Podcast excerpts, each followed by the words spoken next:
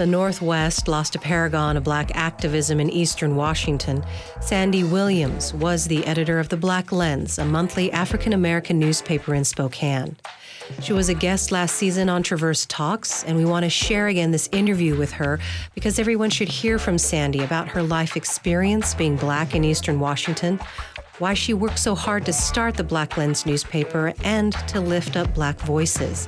Let's push forward her work this is Traverse Talks. I'm Sue Ann Ramella.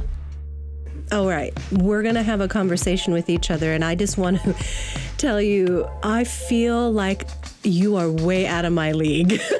oh. Mm. Well, you have done so much for the community, for African Americans in Spokane, for Washington State. You were invited by the governor to be a part of discussions on the board. I mean, first of all, I want to know what was it like venturing into politics on that level?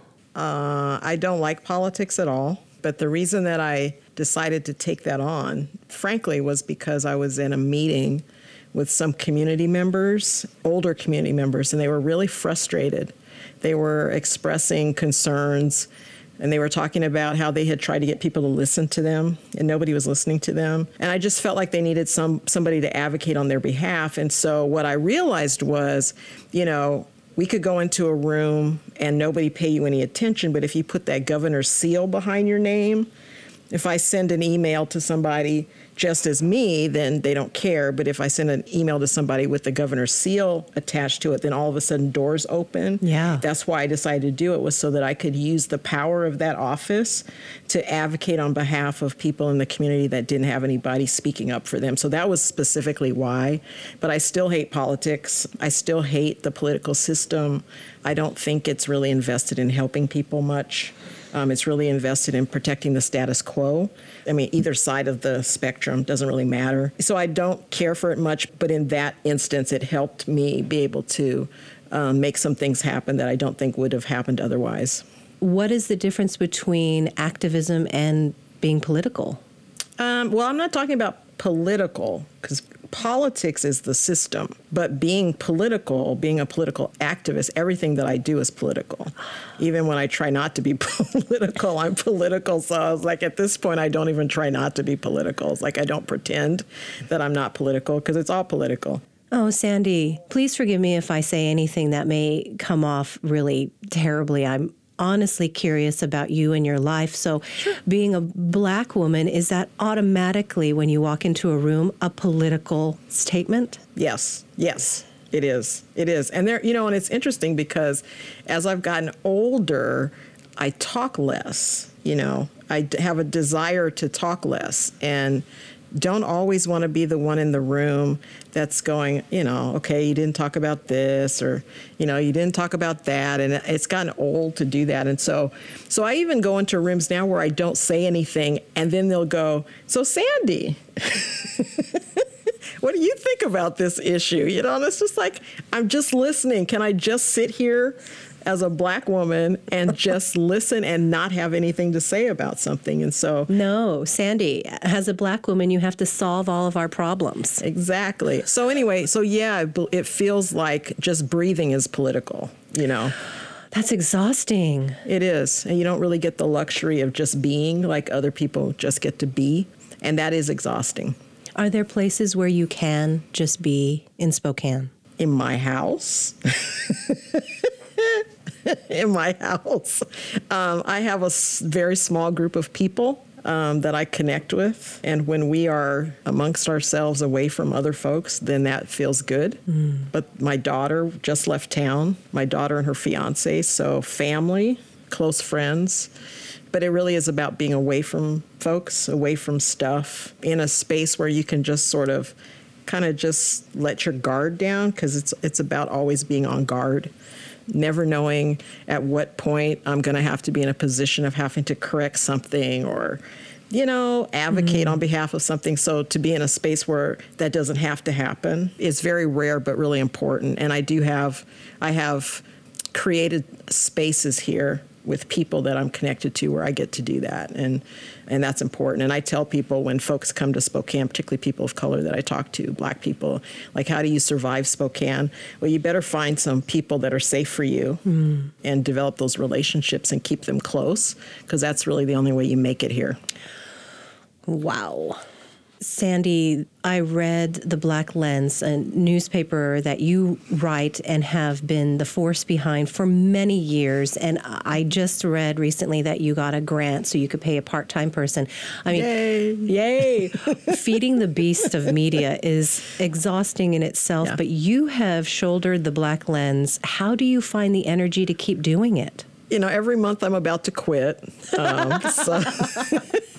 every deadline, you know, I'm ready to quit. And then I'll, you know, I'll talk to my daughter and she'll say, well, you said that last month, you know, it's like, yeah, whatever. So she just kind of blows me off. But, you know, I think it is exhausting, but it's amazing at the same time.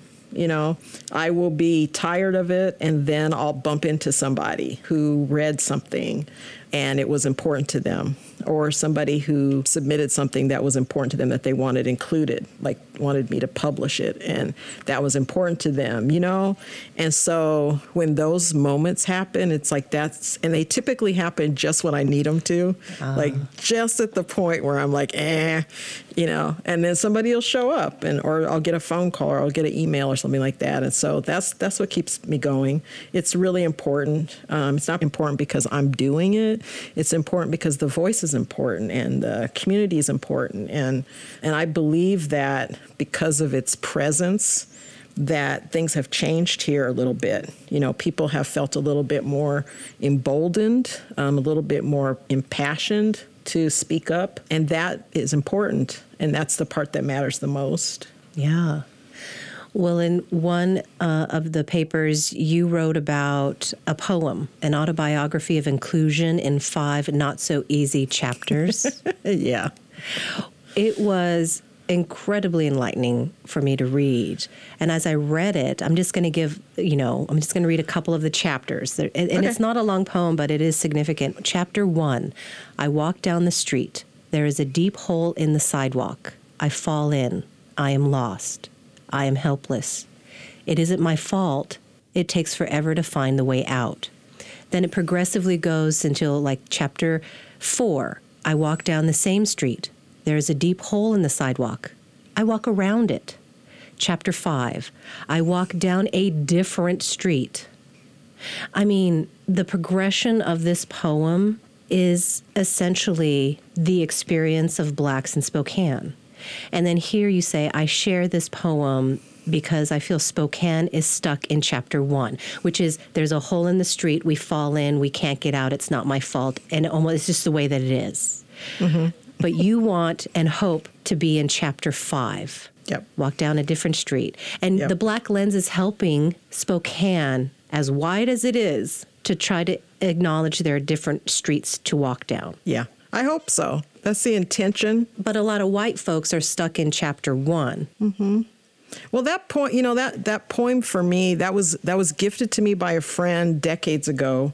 It really changed my life. That's why I use it. I take it out like sometimes I'll go out to the to Airway Heights Correctional mm. Facility, and I've taken that poem out there and talked to the guys out there. I said, "Look, this is the poem that changed my life. If you really pay attention to this thing, it changes things. And so, because you kind of go, ah, oh, yeah, dang, same street, same street. And I think that's what happened for me with all of the activism work I was doing. I mean, I've been doing activism work since I was a teenager.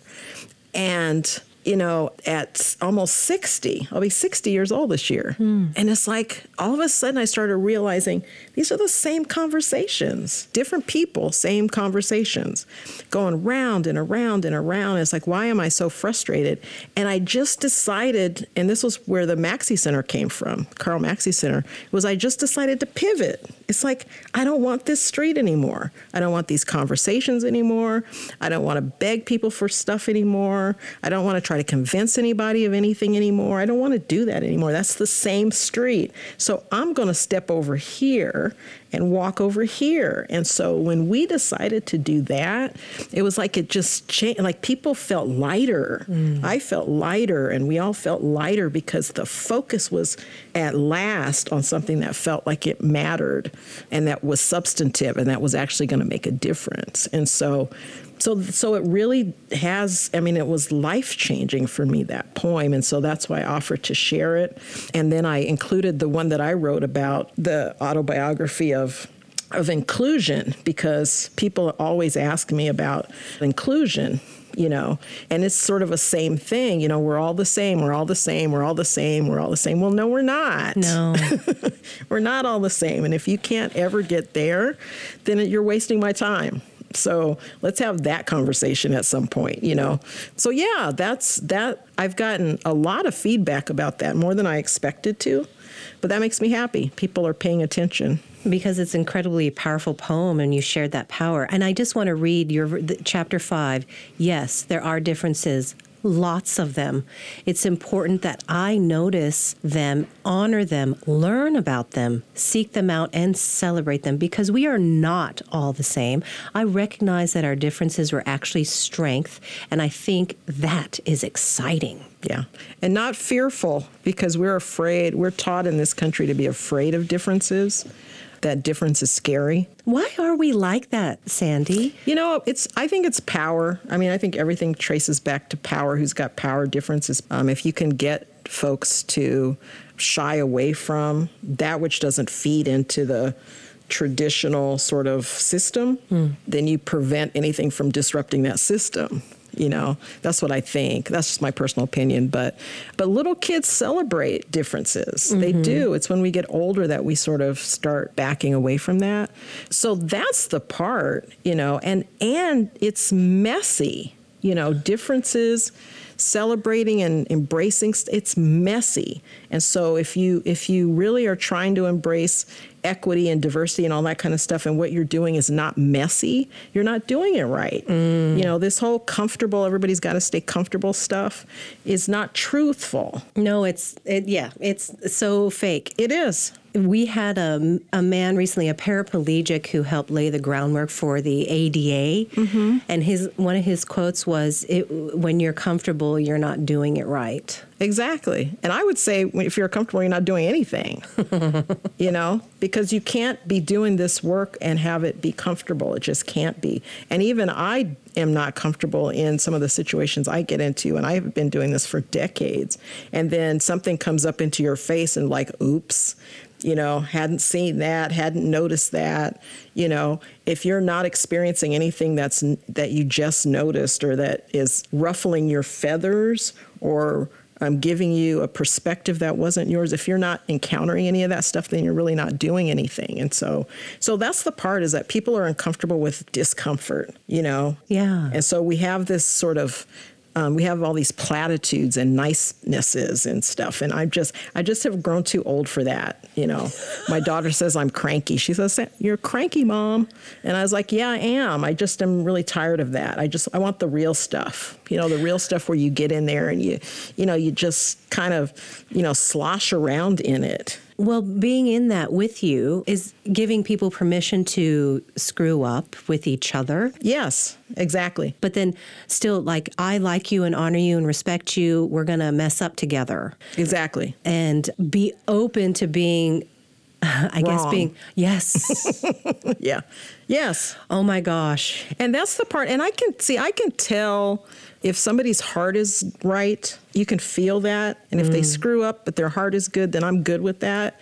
One of the things that I'm uncomfortable with right now is there's, and this is not all people, some people, they're weaponizing equity. So I'll say that. They're weaponizing it. And so, and I'm not talking about folks who don't care about people, because there are system people that are specifically trying to maintain systems. And I'm not talking about those people. Okay. But there are people, good hearted people, who have not had experiences that would educate them about things, right? And so they get in there and their intentions are good and they screw up and they make mistakes. And so, and folks pounce on them. Mm. You know, they pounce on them, kind of like this thing that just happened with Cher, where she made this comment about George Floyd and just got attacked for it. Now, I don't know Cher personally, but I know Cher's history, and it, my perception of her is that she's been a person who's spoken up on issues frequently. So because of that history, I would I personally would be willing to give her the benefit of the doubt and say, hey, you know, maybe you didn't say that the best way, or you know, maybe you could have rephrased it differently, but certainly wouldn't have attacked her. Hmm. Um, and I see some of that happening, and I don't think that's that's better. I think that's part of the same system. You know, I think that's part of the same thing. It's just sort of a different facet of it. It's a similar spirit. Exactly. And then would this be cancel culture? People call it cancel culture. I don't like that term yeah. because that's also being used as a weapon. As a weapon to dismiss what are valid concerns um, and valid issues. And I think they're intentionally doing that. Yes. Um, and came up with this coined phrase or whatnot so that people who don't even know what they're talking about just sort of throw that around. So I don't like the term, but I do think there are instances where folks whose intentions ha- are good have been slammed by people who are doing the exact same thing that they're supposed to be fighting against. and that bothers me. So, you know, the, the hypocrisy is definitely out there. Yes. I'm just wondering because you have an extensive background in spirituality. You had a podcast for years that really dove into some really interesting topics. Yeah. How about the word grace? What if we allowed some grace? Yeah. Yes. And I think it's about, I think if you, if people really acknowledge that we all have biases, we are all inadvertently or on purpose doing things that that injure and impact other people. Mm. If we all can just own our own stuff, I think then you get to grace. It's like so if I know that I'm doing it too, um, even though I've been doing this work for decades, I still screw up sometimes. And if I'm able to own that, then I own that other people can do the same thing and still be a good person because I consider myself a good person and I screw up. So if I can be a good person and screw up, they can be a good person and screw up, and we can find some middle ground in there. Yeah. So that's what I see grace as. That doesn't let systems off the hook. So that I just always throw that in there because you're you're looking at stuff both from an individual perspective. So that's an individual perspective. I can work with individuals, but systems is a whole different thing. Mm. And systems need to be dismantled. the systems that are oppressing people need to be dismantled. And if you're a person who are who is trying to perpetuate those systems and hold them in place, that's a whole different conversation right. versus us being uh, two individuals trying to work through some stuff. Mm-hmm. Does that make sense? Oh, absolutely. And okay. on the individual level, I always seem to think that growth is painful. And I feel, I always say Americans, but I assume it's probably all humans try to avoid pain. Yes. But it is a good pain. It's that pain where you're exercising yeah. to get stronger. Mm-hmm. And so you're in pain, but it's better for you tomorrow. Mm-hmm. Mm-hmm. Yeah. Yeah. And exposing yourself to different ways of thinking and being. Um, when I was young, I remember you know, there I grew up very Judeo-Christian, so there are very there are rules, mm-hmm. and, and, the world was very black and white. But there came a time in my life where I noticed more grays, and mm-hmm. it actually hurt. It hurt yeah. my brain. Yeah. And until I was like, you know, the, there are people halfway across this world who don't even know this religion. Yes. And they're doing just fine. And they're doing just fine. Exactly. That was one of the, you know, I did that show, Revolutionary Spirituality, was super duper fun to do that show. I only stopped because I was exhausted. It was so much work to do it to do it well. Yeah. Was a lot of work and I had a full-time job at the time. So to try to do that around that was hard. But what I learned from that experience was how similar, say the good parts of religion. Right. um, how similar they are how similar they are. It was really fascinating. And even the ones that I thought were so strikingly different really weren't, not at their core anyway. Right? Golden rule. Yeah. And I asked a guy one time, he was, a, he actually was, and it was fun because I would just call people out of the blue, you know, somebody who's a national author and, you know, would you come on my little show? And most of them said yes. But this guy was a national author and he had written a book, uh, something about um, religions, different religions, which I thought was fascinating because he identified as as Hindu, I think, ah. if I remember right, because it's been a long time. But I asked him that. I said, "So you wrote this book that talked about the similarities between religions. So why do you identify as one?" Like, why? I'm curious about that. And so he said, well, because he said, you can be five foot deep and 50 feet wide, or you can be 50 feet deep. And so, you know I mean? So you can go down deep on one religion and sort of focus there, or you can be shallow on many religions and, and stretch wide. And he just said it just worked better for me to go deep on one. So it doesn't mean I discount any of the other ones. He just said that's just what worked for me. And I just found that fascinating. Oh, so yeah. it was really just about what worked for him. He said, so I just believe people need to find whatever it is that works for them. And, you know, and this was sort of a theological guy. And so I expected it to be something more profound than that, but that actually was pretty profound. It's just you find what works for you. Because fundamentally, he felt like they were all the same. Mm, but don't tell them that. Well, well, that's power too. It's all power. Everything's really comes back to power because it really is about. Um, and I talked to a Christian person who told me because I one of my favorite questions that I asked people was, um, "What was your dark night of the soul?" And so I had this person tell me that their dark night of, of the soul was they went to because um, a Christian person went to theology school and and in school realized that everything they have been taught in church up to that point was not true. Oh. Was fundamentally not true. And how hard was that? And I said, well, then what do you do with that? You know, what do you do with that information then? Because you have two choices what they tried to get folks to do, and what this person did for a short period of time was sort of ignore the fact that you just realized that all the stuff that you just learned wasn't true. And you go into a church and you teach people that which you know is not true. Mm.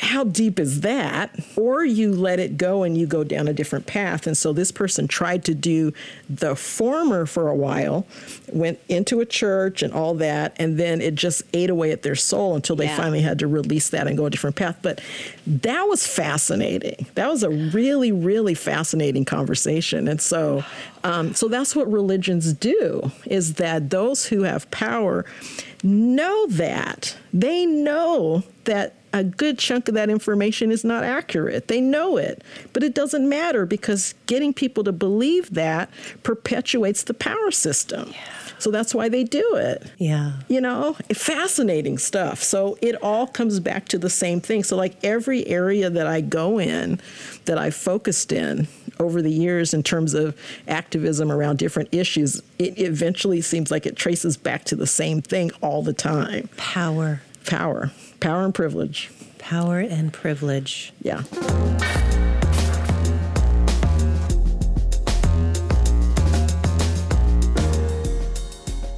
You're listening to a pre recorded interview with Sandy Williams, the editor and creator of The Black Lens, the African American newspaper in Spokane. Williams died recently. This interview was recorded in 2021.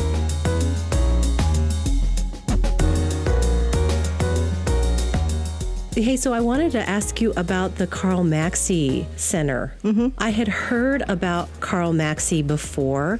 Mm-hmm. Spokane man, lawyer, orphanage. I mean, can mm-hmm. you give a brief overview of Carl Maxey and why you chose the name mm-hmm. for the center? Yeah, well, Carl, um, I actually, to be honest, don't think that the black community still has survived. I won't say survived, but hasn't quite um, recovered. That's the word I was trying to find. I don't think the black community in Spokane still has recovered from Carl's death. Carl was more than a, an attorney, he was sort of the soul of our community, I believe. Um, he was a champion for um, racial and social justice. He was a larger than life figure. He was the first attorney that graduated from Gonzaga Law School in Spokane. And could have done a lot with that. And what he chose to do is stay here and help black people. He, he, helped everybody, but in particular, he helped black people. And so he was he was foundational for this community um, in terms of the work that he did, the impact that he made on lives here. And I was young at the time, so I knew of him, but I didn't know him. I um, wish I had had the opportunity to meet him.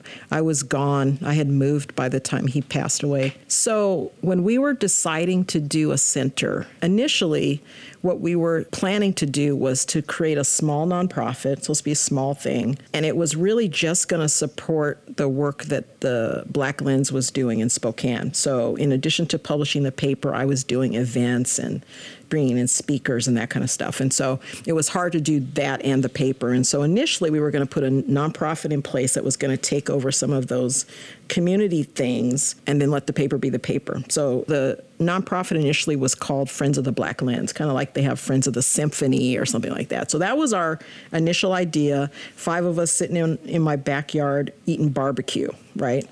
And so, pretty quick, I mean, almost in the blink of an eye, we figured out that that was not big enough. Like the need was so much bigger than that.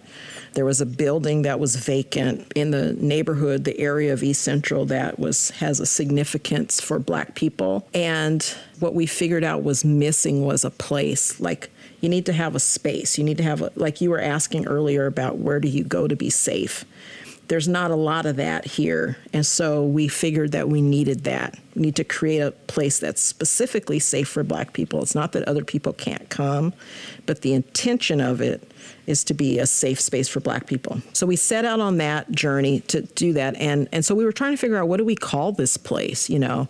Um, and so the traditional names always come up that black people have of famous black people and you know that kind of stuff. So I was talking to a friend of mine who lives back east, and so I was telling her we're trying to figure out what to name this this center, and she said, well, you know, she said, you know, I really love uh, Martin Luther King and you know and and Malcolm X, X and you know and, and, our other sort of famous black people that things are always named after. She said I really love them. She said, but they didn't live in Spokane. She said, Don't you have somebody in Spokane that embodies what you all are trying to do? And it was just like, it was like a lightning bolt. It was like, Ooh. Of course we do. Like, of course we do. And it was just that fast. It was instant. As soon as she said that, Carl's name came up, everybody was in agreement immediately. Um, we talked to the family, and so it was like that was there was never another option when she said that because it's true. It feels like um, we're sort of picking back up his work. That's what it feels like. Like he would have been all over the stuff that we're doing. So I hope it honors his legacy. That's our hope is that we're honoring Carl's legacy, that we're kind of picking back up the mantle, if you will, and um, taking it forward into the next generation to do some more of the work that he started. So that's that's our intention. Nice.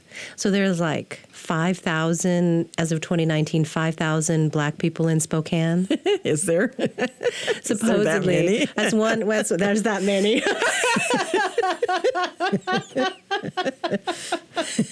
there's that many? There's that many? Yeah. Wow. Yeah, yeah, Well, that was one of the stats that I've pulled up on Google, but I was. Uh huh.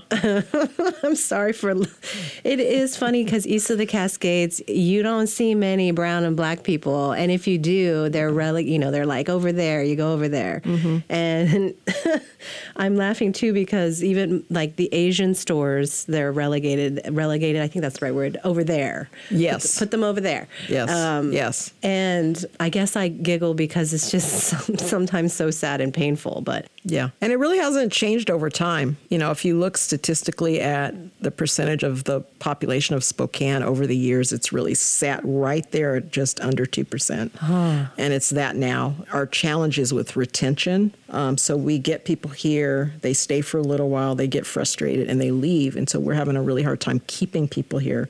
So that's one of the things that we're working on. I mean, I did it. I left immediately when I hmm. graduated from college. I tell people I was reaching out for my diploma with one hand and I was packing my suitcase with the other because I wanted out of here.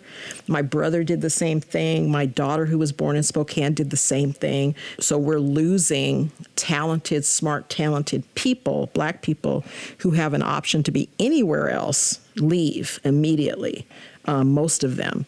And so um, that's a problem. And we have to figure out how to address that. And I don't want to burden you too much with this question because I know it could be very complicated. Mm-hmm. Is it because there aren't many safe places for you to be black in Spokane? Mm-hmm. That maybe uh, the aggressiveness of authorities being ignored, all these things combined with where are your stores, where are your barbershops, and well, I mean, part of it is you can't get a job. I mean, it's it's fundamentally down to that. You have really smart, bright, talented black people graduating from here and they can't get a job competitive to where they can get somewhere else you know?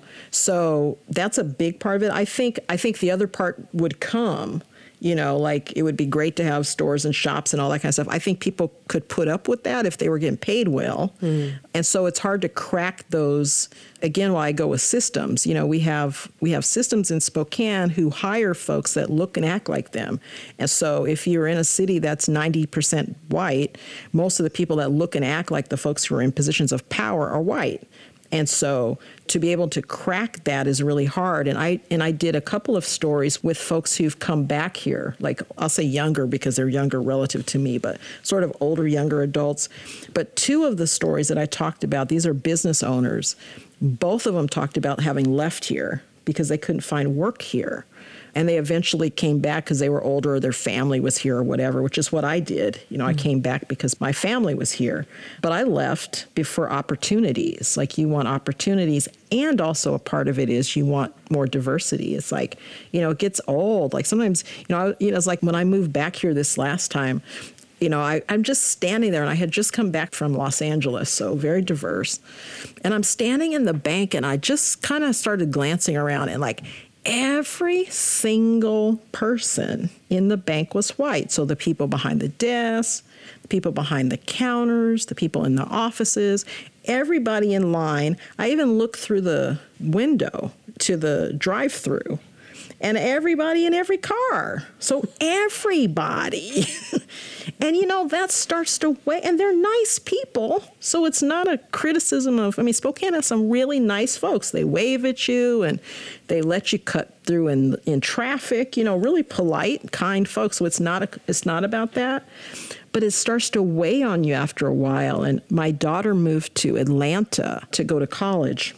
So I helped her move there. And Oh my goodness.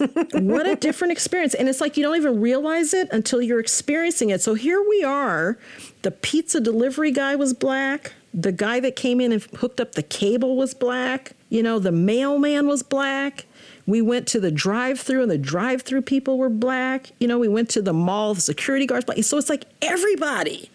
And what a different experience that was. And we were kind of like going, wow this feels kind of cool. Yeah. You know, and so one of the reasons that people leave, in addition to not being able to find work, but the other piece of it is you just want to be in a position where you don't stick out all the time. I was going to ask you about that. Yeah. Like, I don't want people to always know who I am always, mm-hmm. you know, and and feel like they know me or they recognize me or whatever. Sometimes you just want to blend in a little bit. Yeah. Um, my family comes from South Carolina, and we have a, a family reunion every year. Every other year, we didn't get to do it this last year because of COVID, but every other year. So I go to South Carolina, and for a week, you blend. I get to blend in.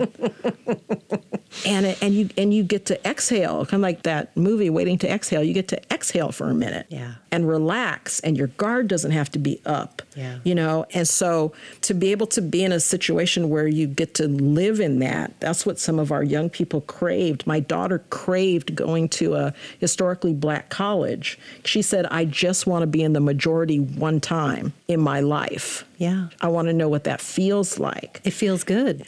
It feels really good. It feels really good. You know, and you need to sort of to be lifted up she was lifted up. It felt like family for her. So that's some of it. So I think it's a combination of those things. We're trying to create community with the center. We're trying to create family with the center. We're trying to give people some grounding mm-hmm. so that when they come here and they're new, they have a place to connect to. Yeah. And if I think if we can do some of that stuff, I, a friend of mine lives in California. She um, donates to the center, but she said to me, she said if there had been a Carl Maxey Center in Spokane when I was growing up, I would not have left. So, my hope is that we can create some of that and we can help folks find a way to stay here longer. That's our hope. So, Sandy, I read something about this area in Spokane that they were looking to, I, I can't recall, renovate it or create more of a, a black district. Is that what I read? Yeah, the fifth, so um, East, East Central is the part of Spokane that the Carl Maxey Center is in. It's called the East Central Community, which is actually a huge, a very huge, uh, one of the largest. I don't know if you call it area, district, whatever,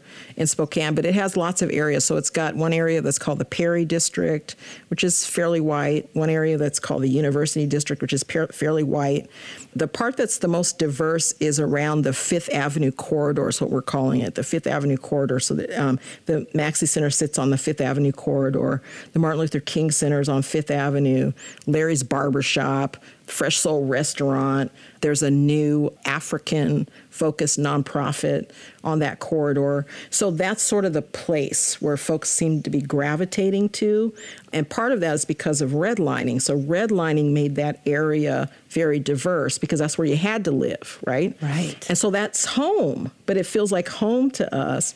So we're talking about it being international district, certainly a multicultural district, but um, having it be an area that feels like home for us.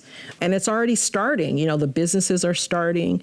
When Fresh Soul Restaurant um, started up, our board all went down on their opening day because they were having, this was before COVID, they were able to have folks come in and they had outdoor seats. So we were all, so myself and my some of my board members, we were sitting there in the outdoor seats and people were walking by and it was so much fun. It's like, oh, there's so and so who we haven't seen in six months or whatever. And everybody was seeing each other and talking to each other. And it was like that community feeling that you feel like when you're in Harlem or when you're in um, places in larger cities that have larger black populations, you have sort of a center where you go hang out and you see people. It was like that, and it was just so uplifting. Mm. You know, we left there feeling so good and so um, full. And so we want to create more of that. Yes. We're talking about doing a um, Fresh Soul restaurant ourselves, a couple of the businesses around, and they were talking about doing a street fair there, like on that Fifth Avenue corridor, sort of lifting that corridor up and having it be community, like creating community there. And I can't wait for that. Oh, that's going to be great. Sandy, how, I mean, you mentioned earlier that you get your energy when, you know, deadline comes with the Black Lens and you're feeling like I'm going to quit this, but yeah. you have you have inspired somebody or educated someone and changed their lives and the direction of their thinking. So, other than those moments and family, do you pray for energy or, you know, are you vegan and get your energy? Where do I get my energy from? You know, I don't know. I think um, no, I no, I'm not vegan. I do pray in my own way. Mm. I'm probably not as healthy as I should be. Um, do I exercise? No, I need to. Um, all of those things you're supposed to do because right. I'm usually at my desk working. Right between the center and the paper, there's not a lot of time for that. But, you know, I think, and I was having this conversation with a friend of mine who's a pastor, and we were talking about how it's not really a choice because wanting to quit, and, and he says the same thing, wanting to quit sort of presumes you have the choice to quit something. And even though I threaten to quit every month, that sort of presumes that I feel internally like I have the choice to do that, and I really don't.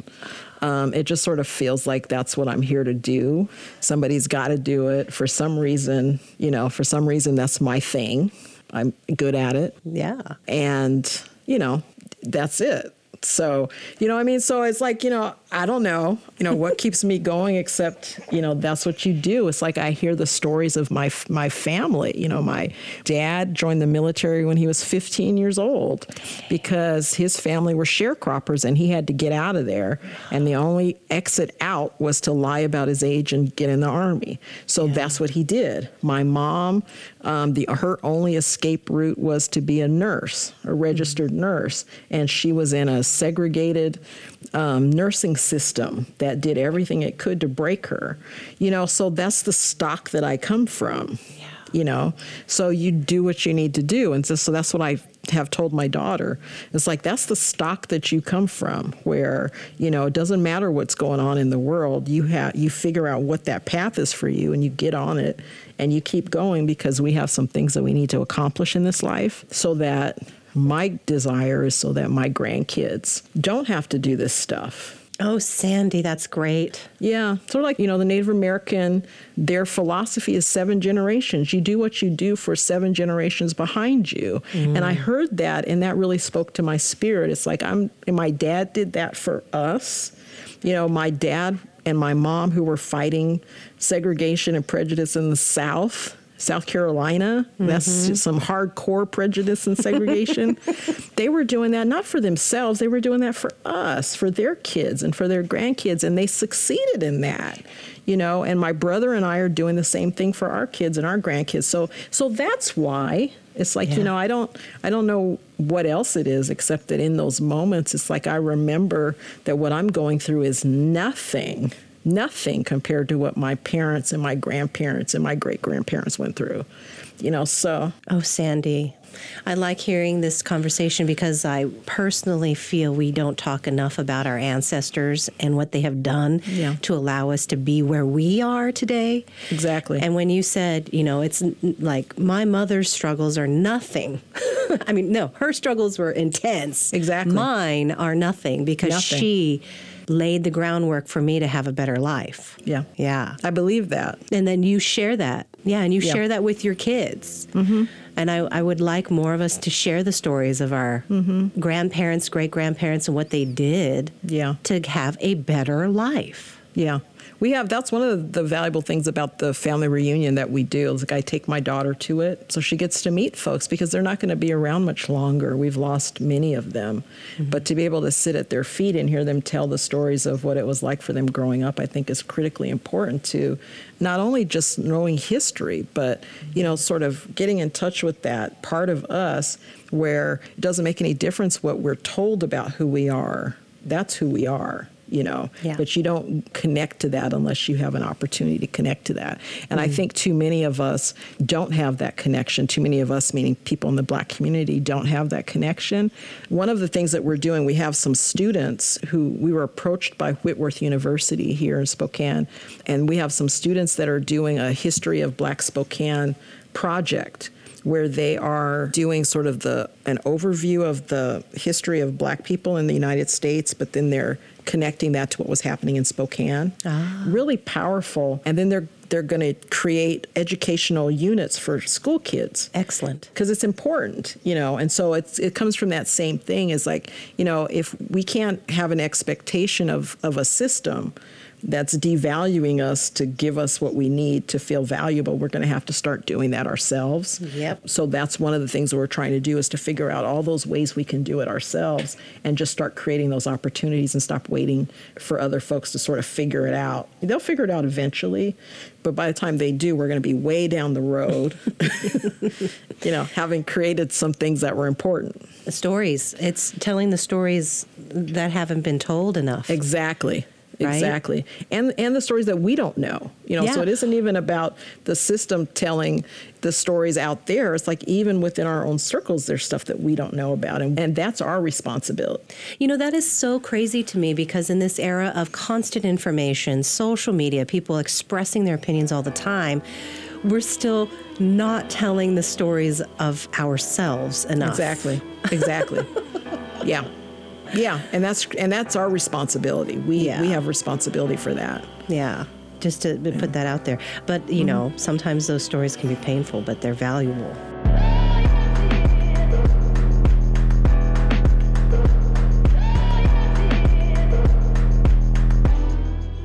You're listening to an interview with Sandy Williams on Traverse Talks, recorded in 2021. Williams died September 4th in a plane crash over the Puget Sound. Let's get back to the interview.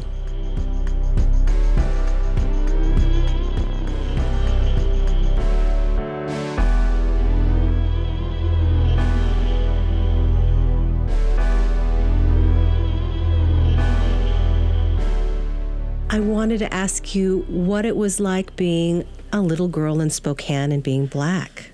Ah, um, you know, Spokane wasn't so bad. to be honest. You know, my dad was in the Army. Um, when we first moved here, we lived in military housing, which is more diverse than sort of your traditional stuff. It tends to be more diverse because a lot of people of color in the military. I grew up on McChord. Did you? Yeah, military was good life. You know, they take care of you.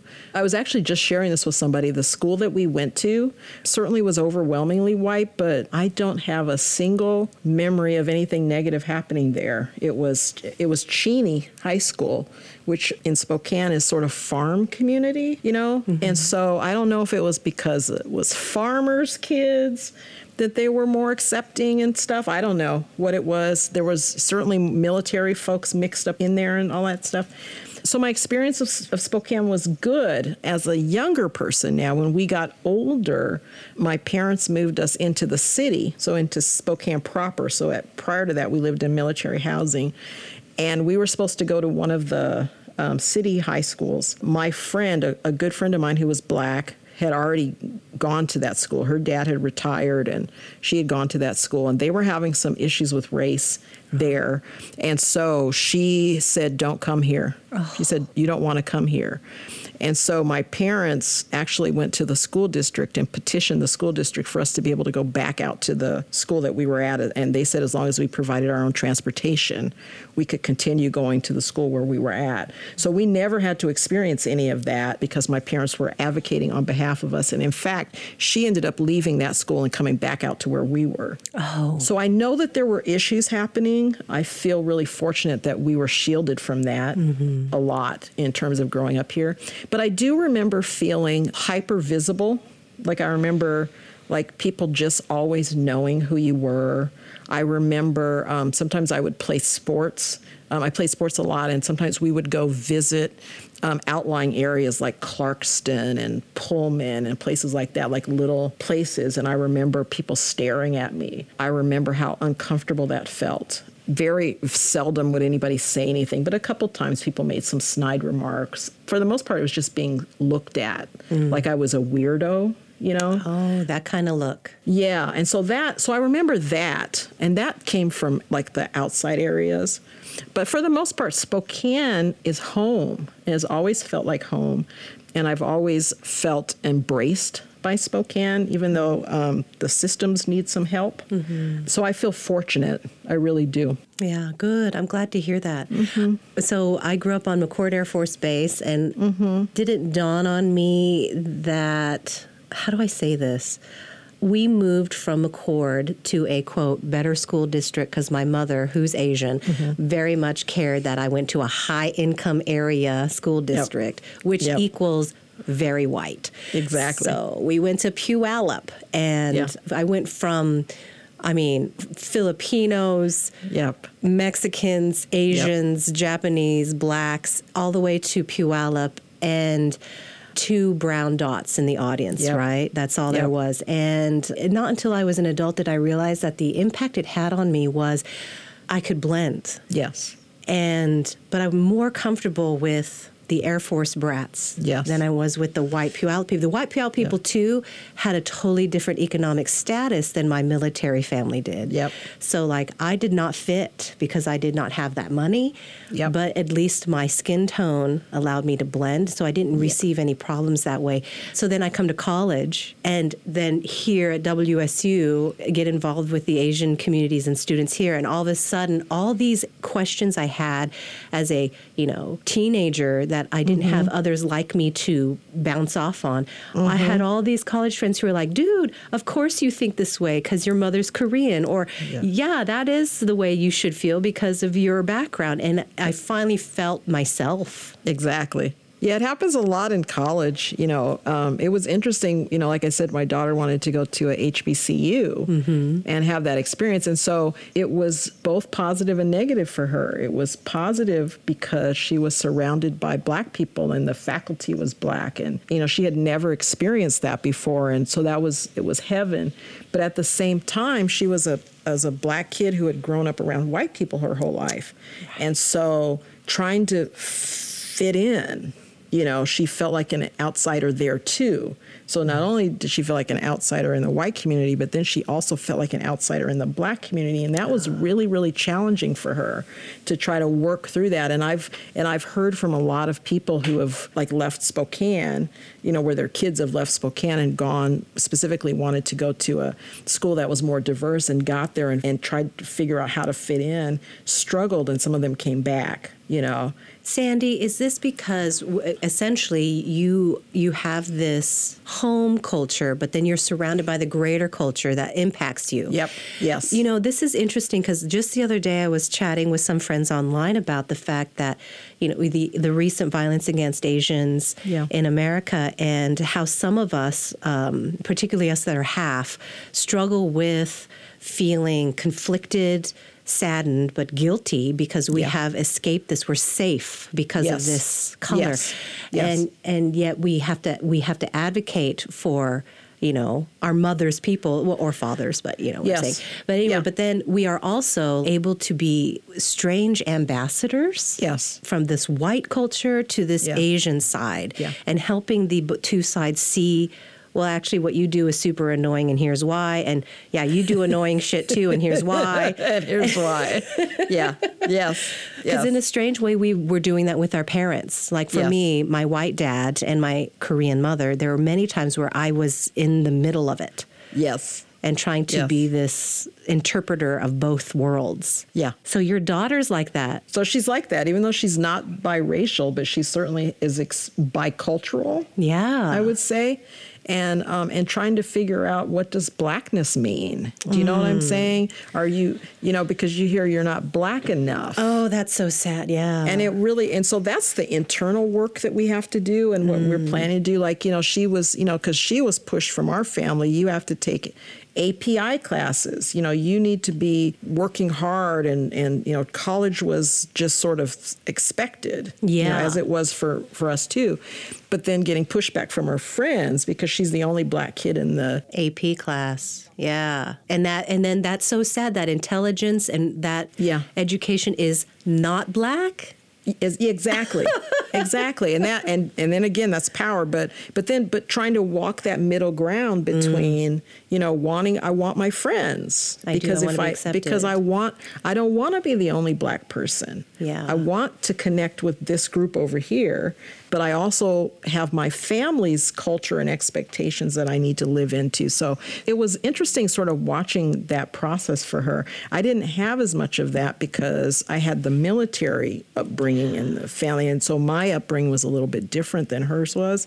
Um, so I was sheltered Right. a bit. What would she say? What would she say about like what's her takeaway? What is she going to tell her kids about this? You know, that's interesting and she's she's she's engaged, so she's almost at that place where she's going to have children. So she talks about how hard it was. She talks about trying to find her way and that she still in some ways is trying to find her way. We've had, you know, in the whole you know, I call it sort of the black awakening, this most recent one that's Yes. that's happened. There have been others, but this most recent one, post George Floyd.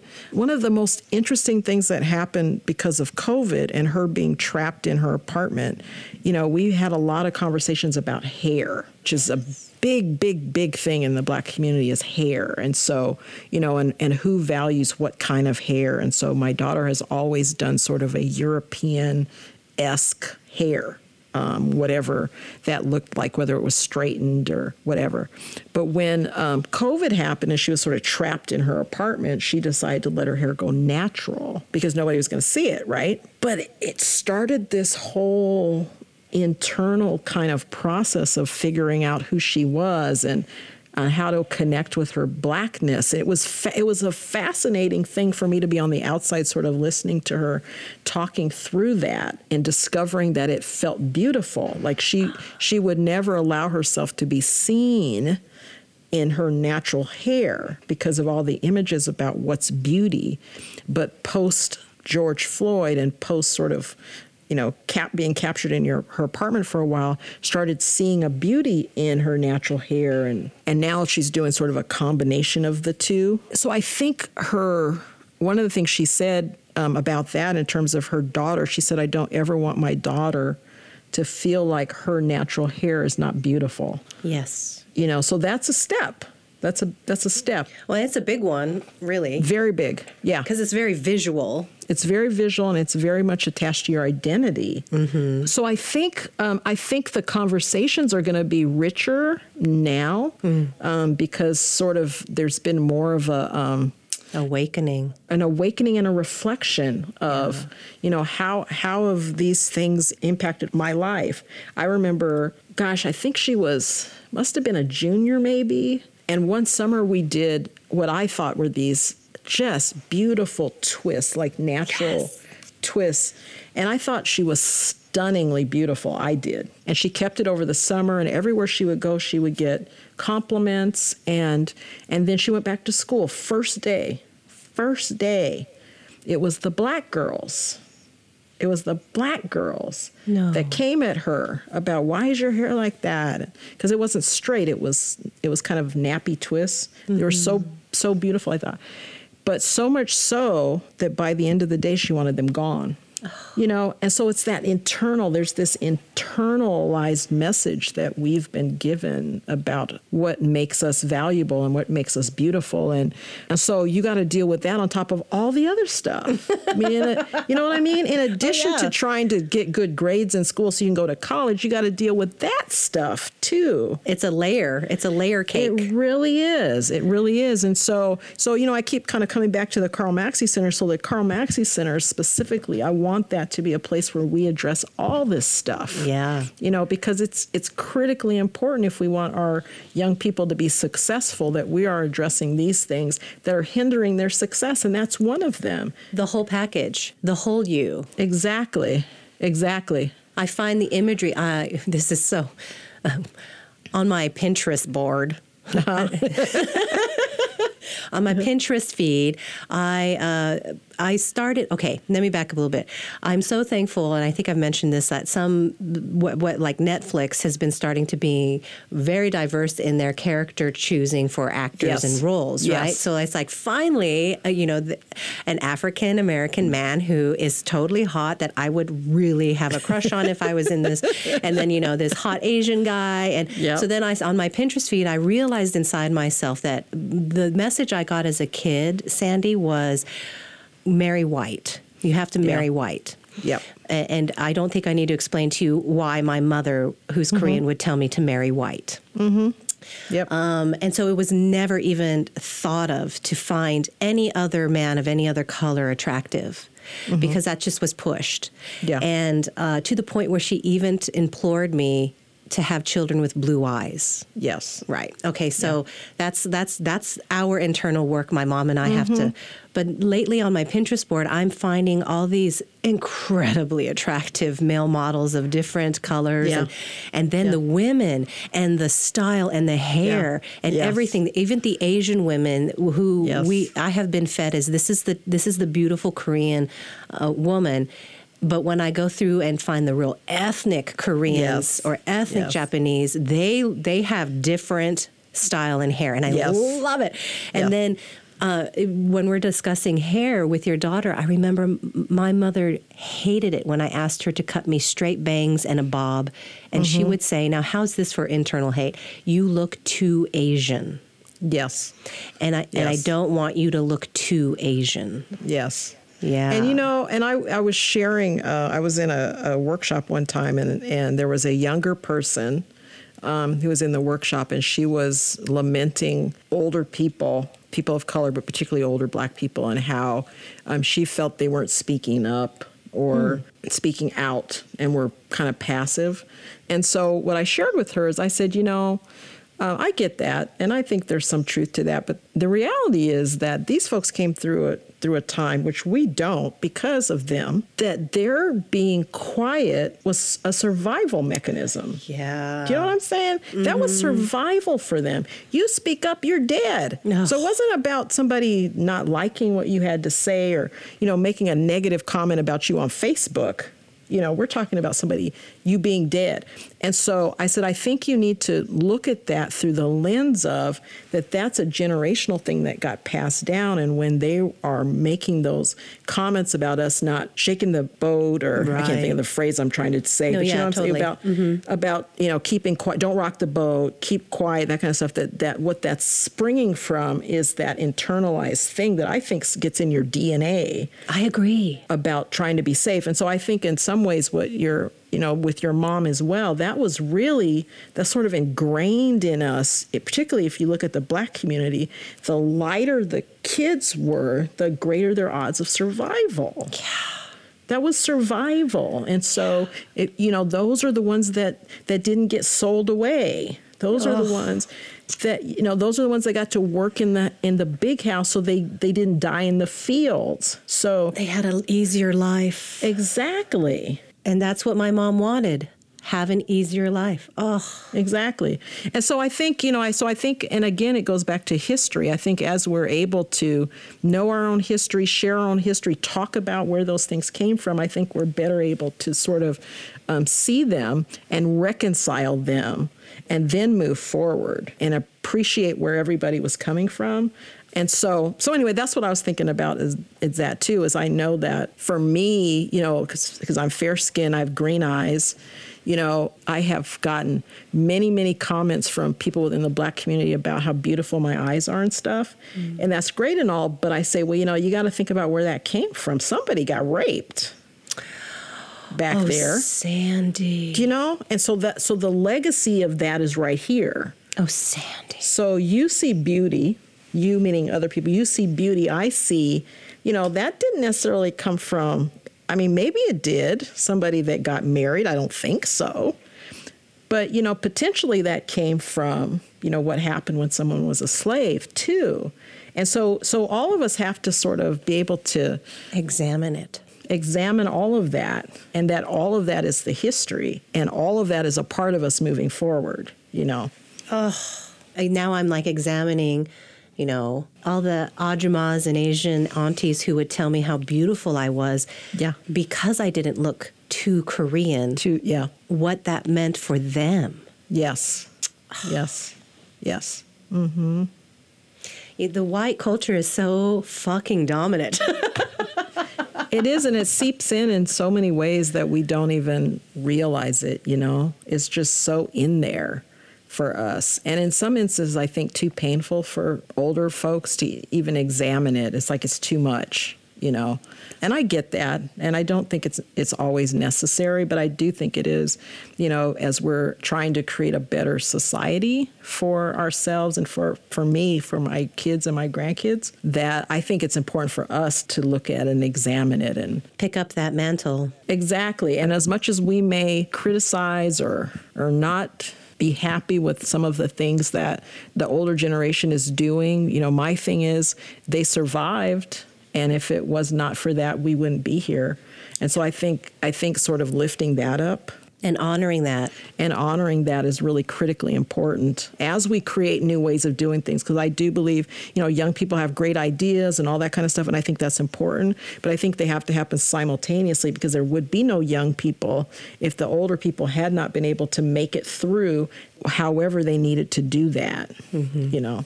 Mm. Sandy, thank you so much for your time in this really in, insightful conversation. Lots to think about. I mean, the more isn't it isn't it fun, Sandy, that when you meet and talk with other people, you learn about yourself? yeah it is it is that's the best part it really is Yeah. Well, I hope you have a great weekend and, you know, when things are safer, I can't wait to come down to Fifth Avenue it is Oh, and please do. Yes. see what's yes. happening. Yes, Sounds I good. hope you will. We're, we intend for it to be a joyous, uh, celebratory place. So I look forward to it. And it was it was a wonderful conversation. Thank you for making the time to speak with me. I appreciate it very much. Oh, the honor was all mine. Thank you. Wow. I can't wait to go home and tell my husband all about this. it's good stuff.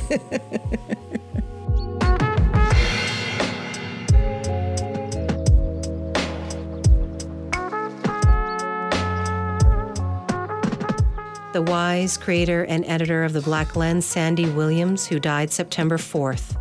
This podcast, Traverse Talks, is about metaphorically walking together over terrain. And sometimes it's rough and difficult and awkward. And that's what you and I need to keep doing. Be uncomfortable and vulnerable, to explore, empathize, and understand the experiences of people, to acknowledge what we don't know, so that we all may grow. Sandy Williams, captured here in this podcast with her wisdom is something I hope you will share with others who also need a wise companion. Thank you for listening to Traverse Talks. I'm Sue Ann Ramella.